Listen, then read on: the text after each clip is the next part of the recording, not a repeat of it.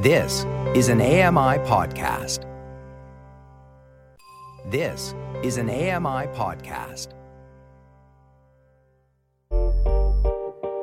Hey, Dave Brown here. If you enjoy this podcast portion of our show, remember you can watch it live every day at 9 a.m. Eastern Time on AMI TV.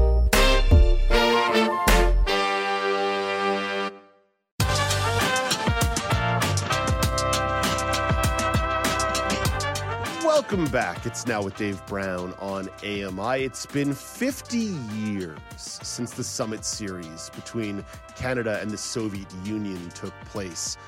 A series that meant a lot on the ice in terms of its hockey implications, but also found itself being a pretty significant geopolitical event as well. For his thoughts on this, let's bring in Liam Maguire. Liam is an NHL historian and author of four books on the subject and joins us from my old hometown of Ottawa, Ontario. Mr. Maguire, thank you for making time for us today. We appreciate it. Dave, pleasure to be with you. So, Liam, I'm curious. I set up the juxtaposition there in the int- in, in the intro. What do you think? Do you think the legacy of this series has more to do with geopolitics or more to do with its influence on the game of hockey? Wow, uh, that's a really tough question because I think it was significantly important on both those fronts. I mean, the game of hockey changed dramatically, not the least of which is every single European player or former East Bloc player or from a former East Bloc country that's cashing a paycheck in North America anywhere today at any level owes their very existence and ability to earn that living thanks to the Summit Series and how it played out, let alone what what transpired transpired in the game in terms of training and and all of the other intricacies that go into being a good hockey team that they incorporated from us and we incorporated from them. That's on the ice. Off the ice, the way you set that up, Dave, uh, boy, I'll tell you, it was it was an absolute firecracker of a month that was centered around a sport, and yet the implications in terms of politics were so much more than just a hockey series. So I don't know that there's one that's more impactful than the other. I think they both are just just massively, massively linked together and forever will be. And for that reason, it's why it's the most significant sporting moment in Canadian and hockey history that's uh, me being a very ungracious host, forcing you into a binary like that on the first question, but you stick handled it very, very well as you were coming down the wing. Let's talk about the hockey here, because as you say, this was a huge moment for European and Eastern Bloc players. And now we're talking about an NHL that is just loaded with talent from all over the world. Right. What did Team Canada know about the Soviet style of hockey going into the series? we we actually had more knowledge available to us than uh, unfortunately than they than they ended up using to any degree of of uh, of preparation. Harry Sinden, who came out of retirement essentially to coach the team, played against the Soviets numerous times. He was with the Whitby Dunlops when they won the World Championship. I mean, he tried to tell the guys. There was uh, several other players on the team. Rod Seiling uh, Brian Glennie on the roster. He didn't play during the eight games, but on the roster, they had won medals for Canada in previous Olympics, albeit bronze. But they they had experience playing against the Soviets and tried to tell their brethren that this these guys are good. They can play the game, and nobody was listening. Nobody cared. Uh, every every everything that was said by the the Toronto Maple Leaf scouts who went over and scouted Tretiak and saw the poor equipment and saw the bizarre training and circling on the ice and anything they caught in any any ice time that they saw prior to the series, nobody gave it an ounce of respect.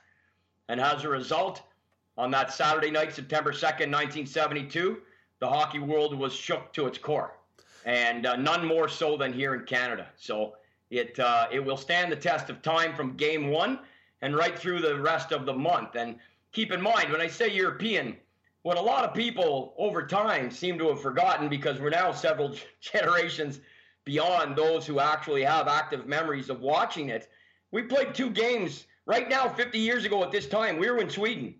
We were practicing every day on the big ice to get used to it. And we, in just a few days' time, 50 years ago, would play our first of two games against the Swedish national team. Then after we won game eight on that Thursday, September 28th, we flew to what was then Czechoslovakia and played their national team, who actually were the defending world champions at mm. that time. Mm. So we played, you know, in four countries, three teams in a month. And that's why it's not just the fact that we came back and, and did what we did under on, largely on Paul Henderson's back, but it was also what happened in Sweden and what happened in, in, in Czechoslovakia. Because next thing you know, those players are flooding over to North America. Mm-hmm. They've been seen for the first time. Borje Salming, Inge Hammarstrom, Thommie Bergman, Lars Eric Sjoberg, uh, yeah, Peter Stastny, all these guys. Vladislav Nedomansky, just went in the Hall of Fame a couple of years ago.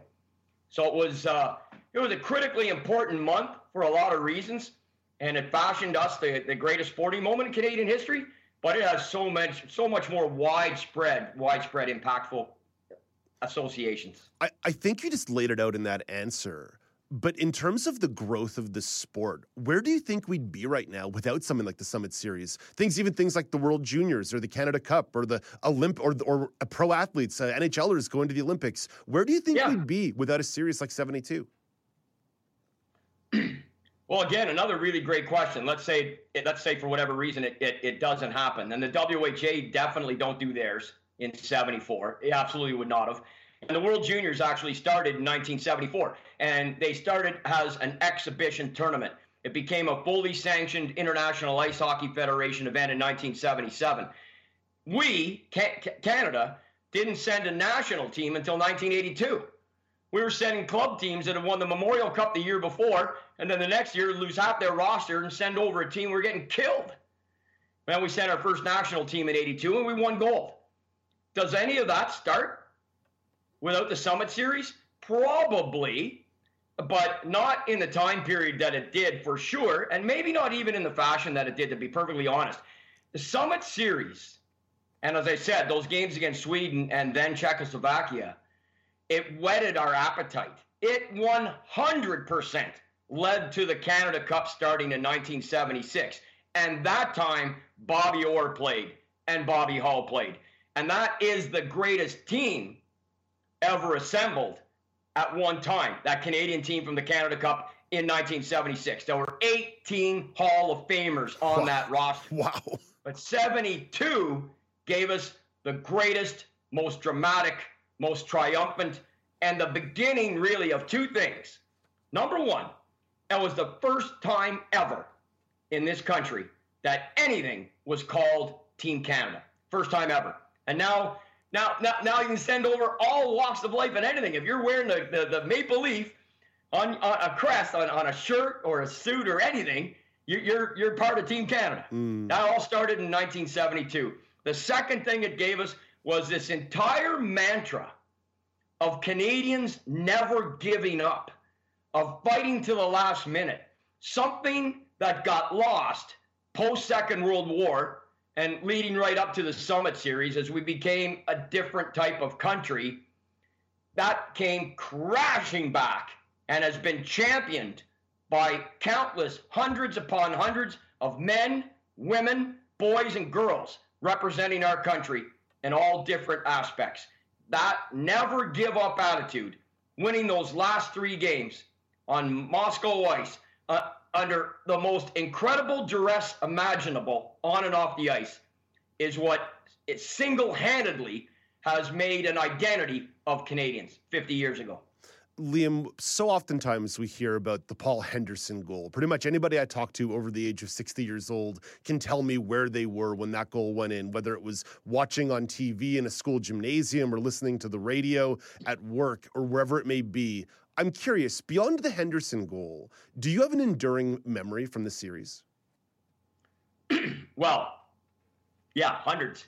I mean, I, I look at you're talking to a guy here who has gotten to know all of these men, those that are still with us. We've lost ten. Uh, I know I know them all intimately. We're we're the best of friends. I have emceed their events for most of the 2000s numerous times, and I I was 13 years old. That was a life altering moment for me. That series. I'm a massive hockey guy. My entire class was. I was in grade eight at St. Leonard's in Manotick.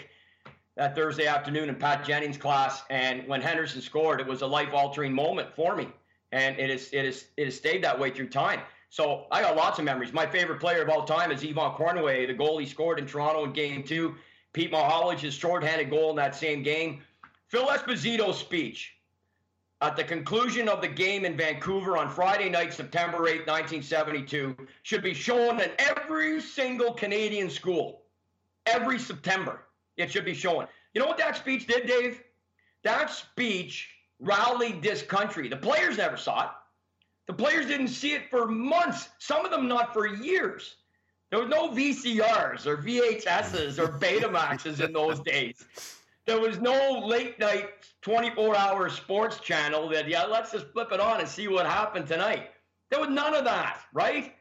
So, what that speech did, if you think about this, in 1972, 50 years ago, that speech rallied 3,000 Canadians, 3,000 men and women, got on a plane and flew to Moscow in 1972. Wow.